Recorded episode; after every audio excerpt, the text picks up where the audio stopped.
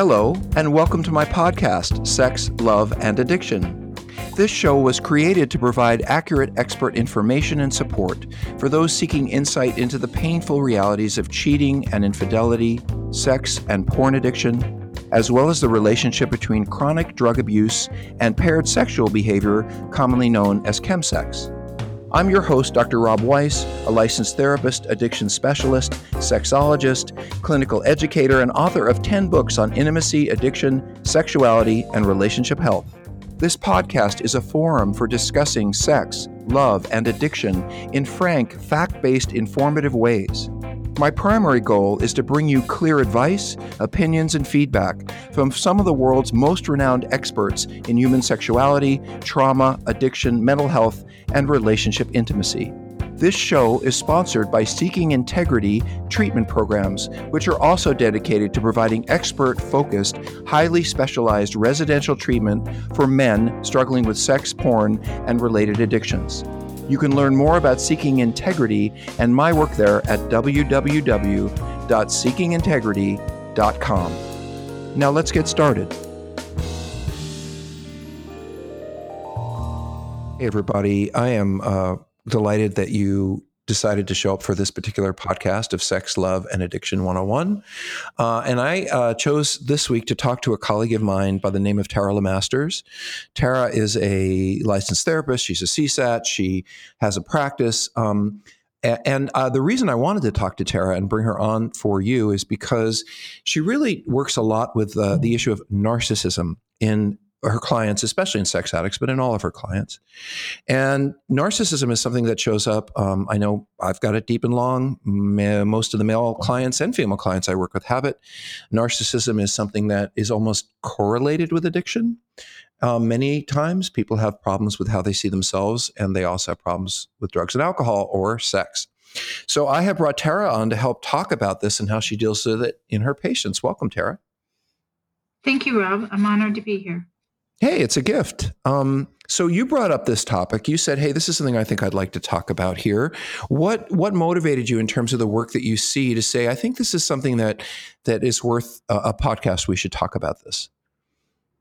Well, it seems to me that, especially over the past five years, that this term narcissism has really become um, embraced in every relationship situation, you know, in our culture. If you go to Pinterest, look up anything online, there's many, many uh, posts on YouTube about what narcissism is and narcissism, you know, impacting um, my relationship. I'm married mm-hmm. to a narcissist. I was married to a narcissist. Am I a narcissist? I'm dating mm. a narcissist you know, of. And and wait, Tara, I have a question. So, what do you think? Why do you think people jump to this? I, well, I think we all want to label. We all want to be able to say, "Oh, well, that's me," or "That's this." Per-. I mean, why do people want to jump to this conclusion? Well, I think that there's a lot of misunderstandings, I believe, about uh, mm-hmm. what a narcissism is, what constitutes uh, narcissistic behaviors, and what constitutes you know a diagnosis of narcissism and also there needs to be i think a greater uh, understanding of that and also realization that okay if i am a narcissist then what does that mean you know mm-hmm. and if mm-hmm. i'm married to a narcissist and involved in a relationship with a narcissist you know if i feel that you know i've been uh, abused by this person or their uh, actions have and behaviors have impacted me mm-hmm.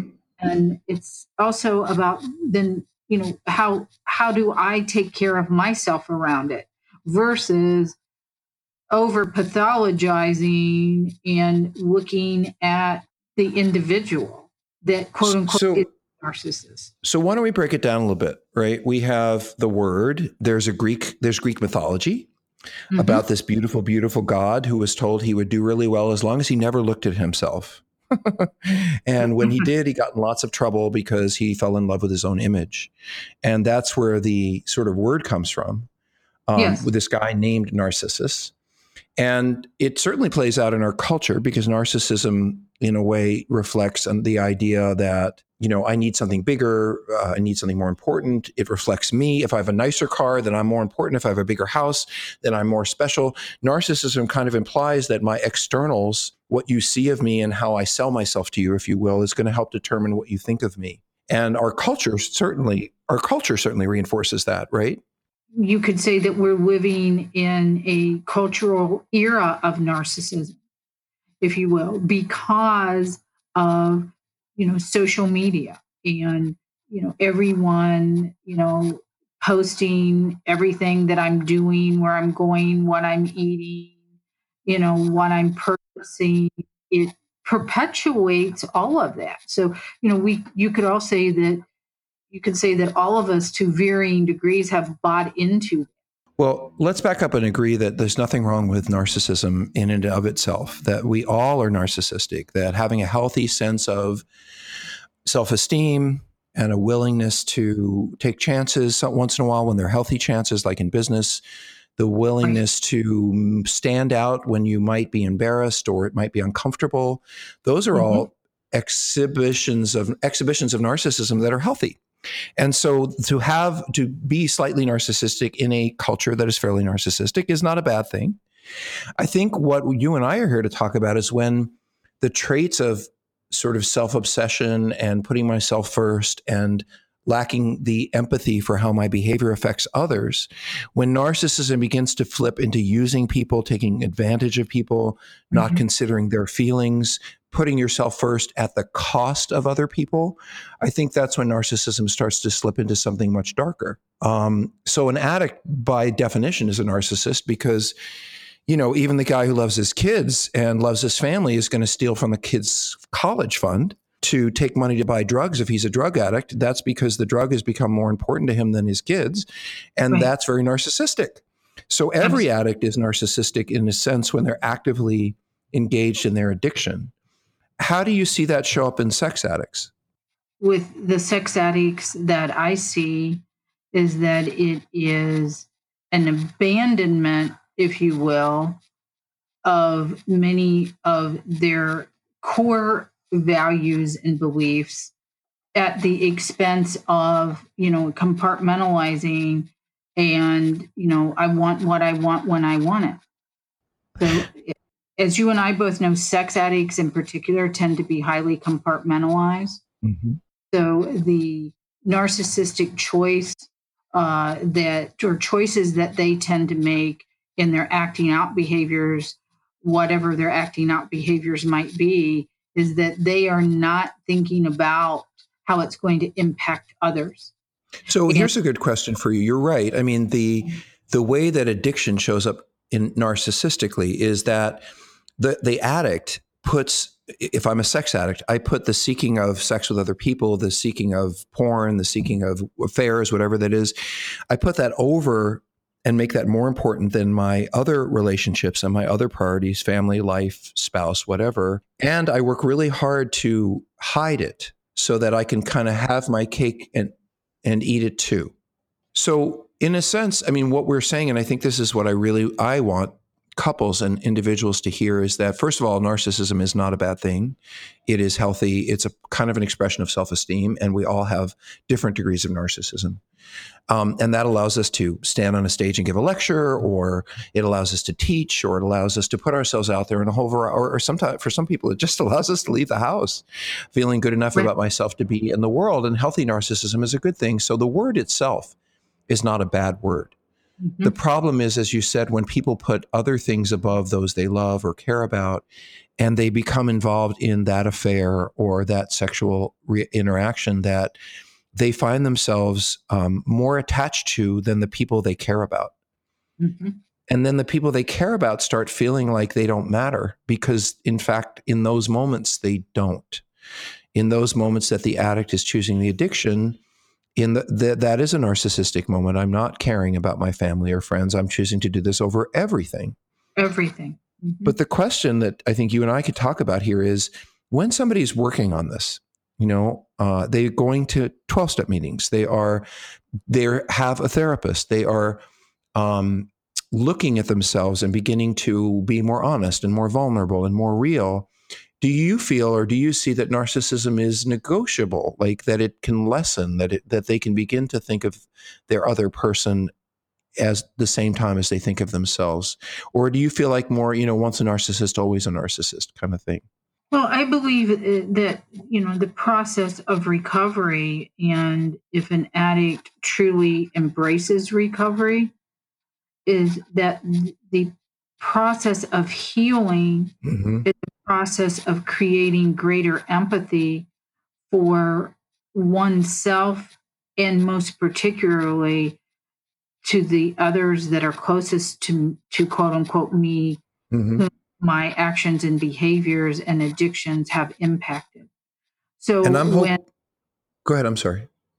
Um, when you know I'm working uh, with a addict or a sexual compulsive client that starts to move into recovery when they start to experience grief around how their choices, actions, and behaviors have impacted those that they love, those closest to them.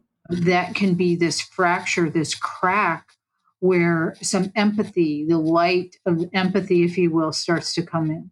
Mm-hmm. It's interesting that you talk about that, Tara, because I think about, you know, I've worked with narcissistic men who, uh, when confronted with, um, you know, what they've done, how they've harmed their family, how they've hurt their kids by not being available or having their kids find out something online that they were looking at or whatever it is. I've seen men uh, go into what I would call narcissistic self obsession and they cry. And they'll say, and this is sort of in the beginning, and they'll say things like, oh, you know, I never meant to be this kind of father, or I never wanted to have my husband or wife look at me in this way, or I never wanted to be in a marriage where, or a relationship where I was doubted all the time, and I can't believe I did that. And they're crying about that. And I don't know about you, but when they start to do that, I actually stop them and I say, What are you being sad about? And they'll say, Oh, well, how I'm being looked at, my relationship with my family, how they actually love me. I, but who's that about? and, you know, because real empathy, real empathy looks like and sounds like, I can't imagine what my wife or husband is going through. They must be in so much pain. Or what is it like for my kids seeing their parents fight all the time now? Or real empathy is not about you at all. Real empathy is understanding what others might be going through as a result of how you've treated them. And so yeah. the early stages of healing may look like poor me. I've created this situation and now no one's going to love me the way they used to. and then um, at a later stage, if someone hopefully is able to get there, we get them to truly be sad for the harm they've caused mm-hmm. in the eyes of the people that are hurting. And that is empathy. So it's a process, right, Tara? We, they don't get there on day one. No, it, it, it is a process. And how quickly, in your experience, Tara, do partners and spouses want the person that they're involved with to, I'm going to put this in air quotes, get over their narcissism? How, how much patience do you think partners have for that? Um, in the beginning, very little. Mm-hmm. And how do you mean, and, and how, how does that, sh- I have some ideas about what I hear from partners about that, but how do you see that, that they have no empathy, that they are so hurt and angry that they're, they're not really, uh, they're not really hopeful for seeing any change, nor are they really, well, anyway, how do you see partners maybe hoping for things that aren't going to happen in the timeline that they would like them to happen? Well, I believe that, you know, many partners, are so very traumatized mm-hmm. and they by betrayal by the betrayal mm-hmm. and you know, in the beginning they want the addict to be fixed or have all the realizations that you know they need for them to have right. so they realize how very much that they have hurt them, betrayed them, right? You know, destroyed what they thought their reality was. Mm-hmm. And this is the hard part, right? Because we know that this is going to take a while, and yet, you know, I, I completely understand how a spouse has been cheated on, lied to, manipulated, and been have secrets kept from them. how they could say, okay, now I know what you've been doing. Now I know everything. Now you need to treat me right. And there's an assumption that the person who has been cheating or acting out sexually actually knows how to treat their partner right. And that's the part I think that's hard for partners to get is that when we're working with someone who has a lot of narcissism or someone who's active in addiction, that we can stop the addiction, we can get them to be more honest, and we can get them to be more understanding, right. but that th- they're not going to jump to right away. You know, I'm going to be the perfect husband or wife for you because I know I've hurt you and now you deserve me to be perfect because they don't know how to be perfect and they're broken. And partners mm. often want you know that perfect spouse now that you've cheated on me now i deserve the perfect spouse and unfortunately he or she may be a year or so away from you know being able to be the person you want them to be um, is that kind of what you're experiencing yes i very much experience that. How do you help partners deal with that?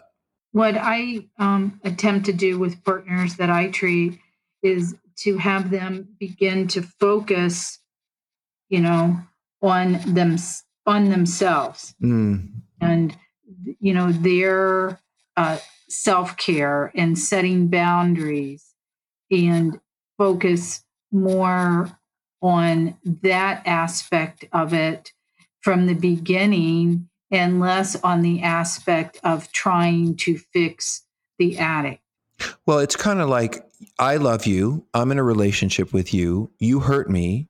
Now you need to fix yourself and make everything right because I want to get my needs met by you and I want us to be close again. The right. problem is is that takes time. And so where does a partner go to get his or her needs met when they don't trust the primary person that they've been in a relationship with? And you're right. The answer is they need support. You know, um, there's nothing like a betrayed spouses group for a bunch of spouses who've been betrayed to realize they're not alone other people get cheated on other people you know and that it's not about them and you know that it's fixable so mm-hmm. i agree with you that you know part of the challenge in working with someone who's been wounded is getting them to turn not to the person who hurt them to try to make it all better but to turn to other people as well and say wow you were hurt like me how can we support each other how can we support each other? Mm-hmm. Yeah.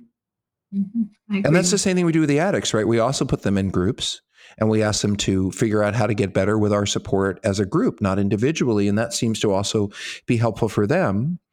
You know, right. I, I don't know about you, but one of the uh, biggest challenges I have working with addicts and sex addicts in particular is the it's the addict who gets 90 days, you know, and he or she goes mm-hmm. to the meeting and they all say, Yay, you got 90 days. And they give them a chip, you know, and they cheer for them.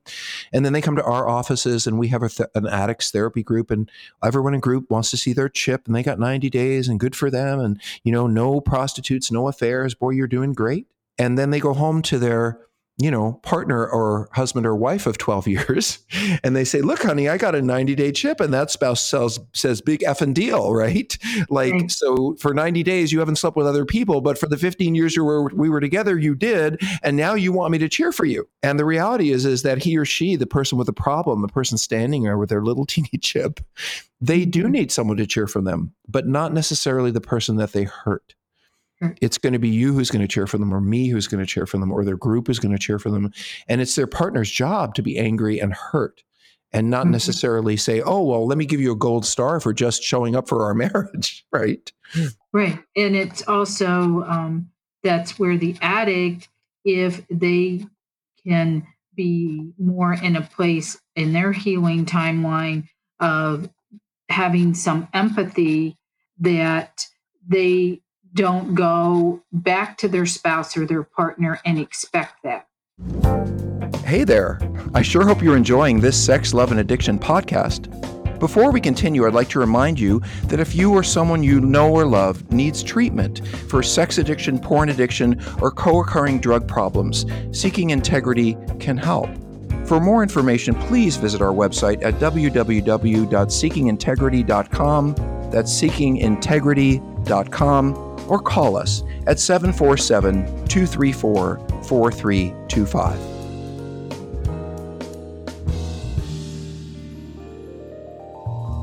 You know, it's it's funny you said that because I have counseled couples uh, in the past.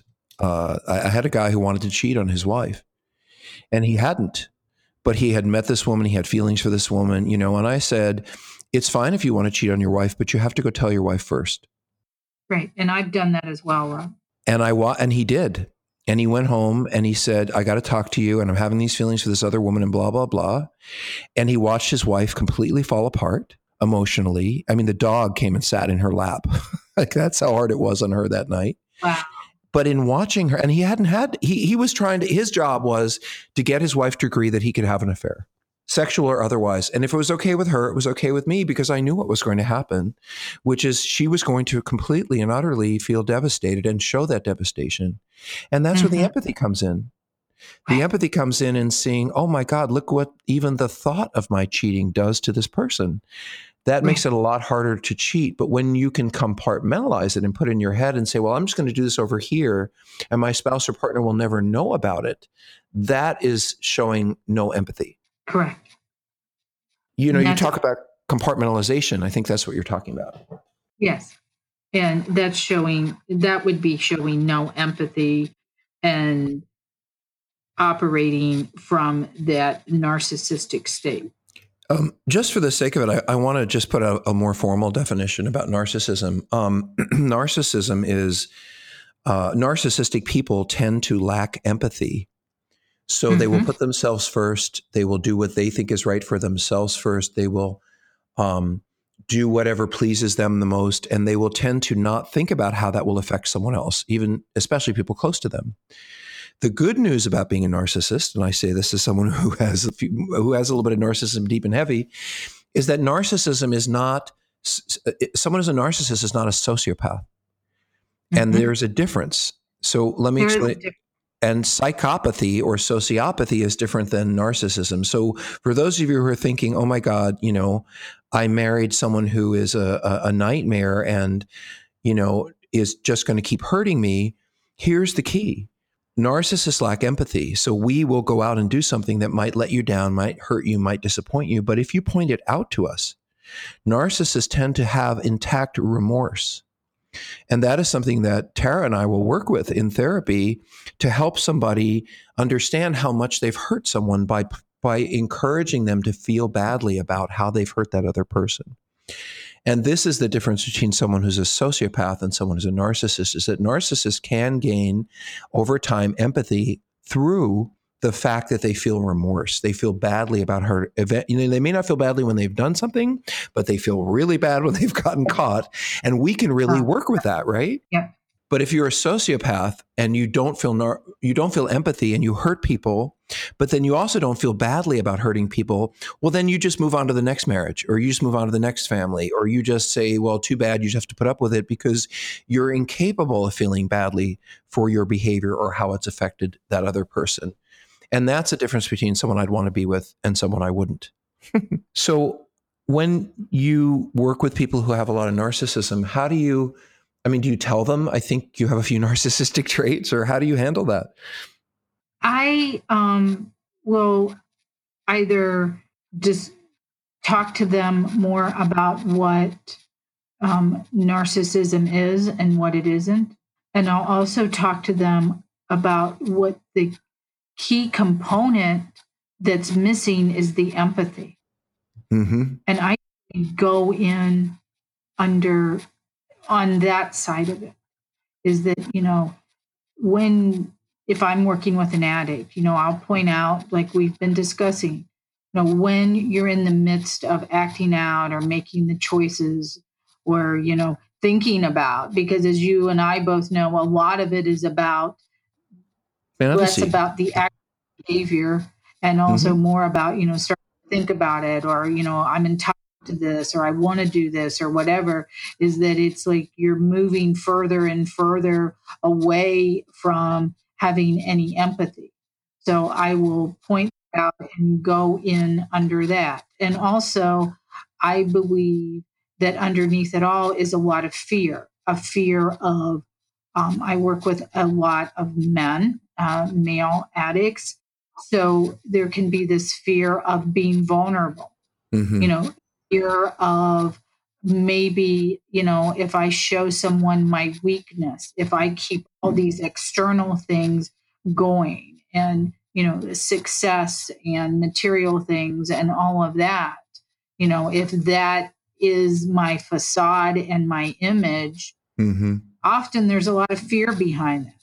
Well, well, I think Tara, you know, and excuse me for interrupting me, but you know, if as someone who, who I, I, think I relate to this pretty well, and I can imagine that so many of the people I work with and you work with say, "Well, I don't know who else to be." Um, I wanted to say something about cheating versus addiction because I think that it may be worth noting that somebody who cheats once or twice, you know, that's a narcissistic act, right? I mean, if you and I have a commitment to monogamy and I go and cheat, it has to be narcissistic by definition because I don't have empathy for how that might affect you. In fact, my hope is you never find out. I just went to Vegas. It was just a lap dance with a bunch of friends and it didn't mean anything to me. And you know, it may not have meant anything to you, but the empathy comes in in a big way in understanding how it might have affected your partner, especially a female partner. And I wrote this book called Out of the Doghouse. And we also just came out with a Christian version out of the doghouse for Christian men, because I don't think that men, you know, men are problem solvers. I really think that if a man I think that most men want to pro- solve the problem that they create when they cheat, or I even agree. if it's gone to the level of addiction. They just don't understand the degree of the problem they've created. They don't understand, you know, most men I work with think that candies and candy and flowers or a month or two will go by and I'll be good and then that partner is going to be fine and you know, I think, you know, one of the reasons I wrote Doghouse, I don't think that men really realize that sexual and romantic betrayal for a woman can mean pain for a year or more. And so the expectation that someone who's been cheating or even acting out sexually has about, okay, I did this, I'm caught, you know, let's make it better. Their expectation of what it, about the amount of time it's going to take to make it better and what it's going to take to make it better is usually pretty far off from reality. Um, and I'm wondering if you see this as well. Yeah, I agree with that. And I think that, you know, most men are problem solvers and they want to fix what they've created.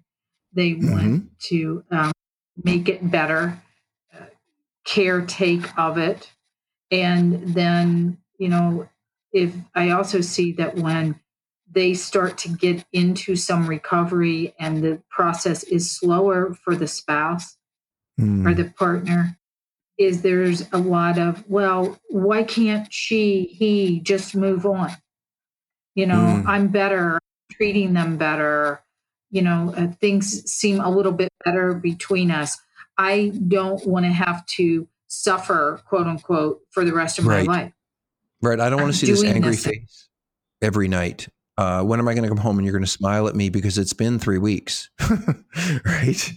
Well, I have to say that Tara, you've just like stated uh, you made a very narcissistic statement, which is, you know, uh, I don't want to be dealing with your anger anymore, and I want this to end. And when you know, again, why I wrote Doghouse was for men to get this, but it's kind of like even in that, it's narcissistic because there's no empathy. I should want to understand why you are still angry. I should want to understand why two months isn't enough time. I should want to understand what I can do to comfort you and help you help reassure you rather than saying, come on, it's been a few months. Aren't you going to get over it?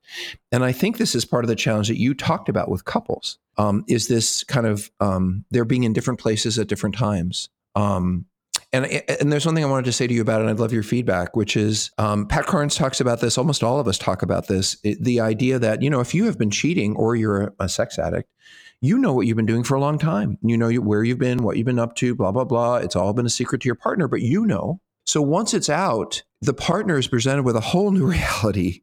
Like they have to look at their life differently, they have to look at you differently, they have to look at everything differently. And they didn't know anything about this, or if they did, it wasn't in any way to the degree that they're hearing about it now. And so oftentimes I find that the sort of narcissistic person who's been cheating feels relieved once it's all over. Like, okay, now she knows, or now he knows, and now it's off my back, and now we can make it better. And the partner is more reeling with devastation that they're kind of like saying, Where's the license plate of that truck that just hit me? So how do you how do you work with the partners to help them understand that it's not hopeless, but their timeline may not be accurate in terms of what they want to see?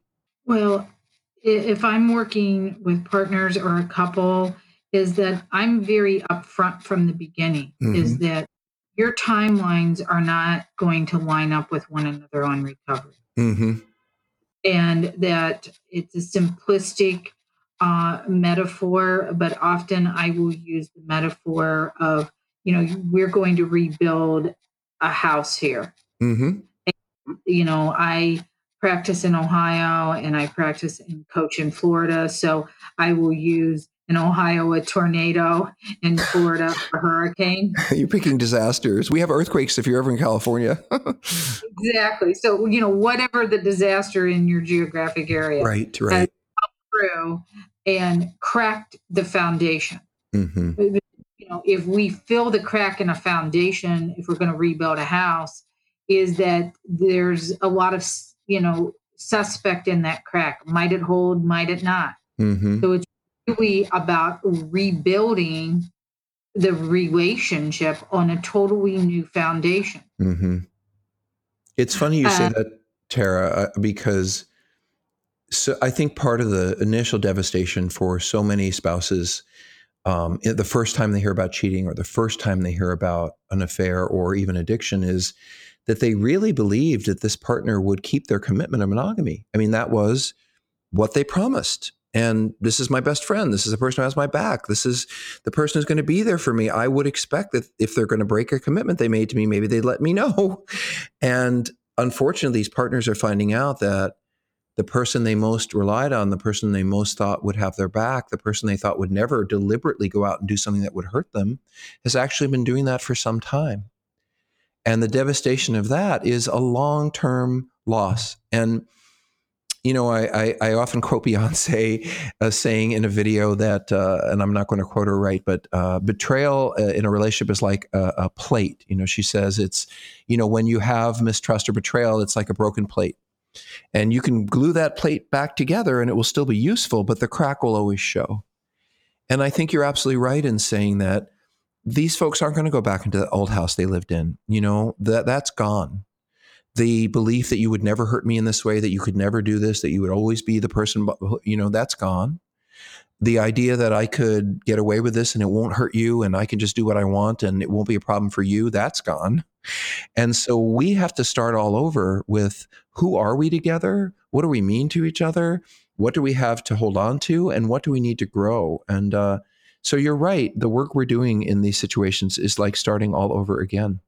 Hey, Tara LeMasters, I am delighted to talk to you, and we're going to do more of this, I hope. Can you tell people who are listening a little bit how to, about how to reach you, how to find you, how to contact you if they want to ask questions or they're in one of the states where you practice? How can they get a hold of you? Um, sure, Rob. I have a website. It's uh, taralemasters.com, and my name is T A R A L E M-A-S-T-E-R-S dot com. And there's information there on how uh, clients can get in touch with me. Like I said, I practice in Ohio and in Florida. And I also have coaching practice where I coach clients, um, you know, all over the United States. And I've had clients from various parts of the world as well.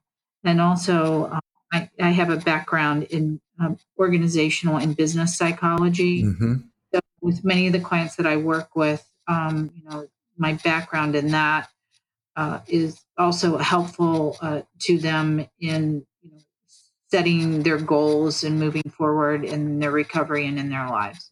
Well, in a world of Me Too and Me Too conversations and Me Too in the workplace, I would imagine your organizational psychology experience is very helpful and uh, very, very, much helpful. needed. And also, Rob, I do um, intensives for couples, and hmm. I customized intensives and also um, conscious uncoupling for couples that um, their relationships, for whatever reason, they've decided to end it. So not to go forward. Mm-hmm. Mm-hmm. Mm-hmm. Well, you're a gift to the field and to the community, and um, and I love. And I have to just say one thing before we go. Am I guessing right that you practice in Florida in the winter and practice in Ohio in the summer? Just a guess. Yeah, just a guess. okay, good. Then I admire you and envy you for that. T- thanks everybody for listening to Tara, and you know how to reach her. And um, you know, any questions you have for us, you can always write us at sexandrelationshiphealing.com. I look forward to the next opportunity to bring you more information. Thanks for being here. Hi, this is Dr. Rob again. Thank you for joining us today. If this show has inspired you to seek further information for yourself or someone you love, I encourage you to visit our treatment center website, which is www.seekingintegrity.com. There you'll find some useful information about the residential treatment we provide, which I think is some of the best, most useful short term effective intensive care you can find for sexual addiction and compulsivity, as well as combined drug sex or chemsex problems. On seekingintegrity.com, you can find some useful advice and direction for healing. And don't forget, if you want to write me about this podcast or reach any of my guests, please write me at rob at seekingintegrity.com. I really look forward to our next time together. Take good care.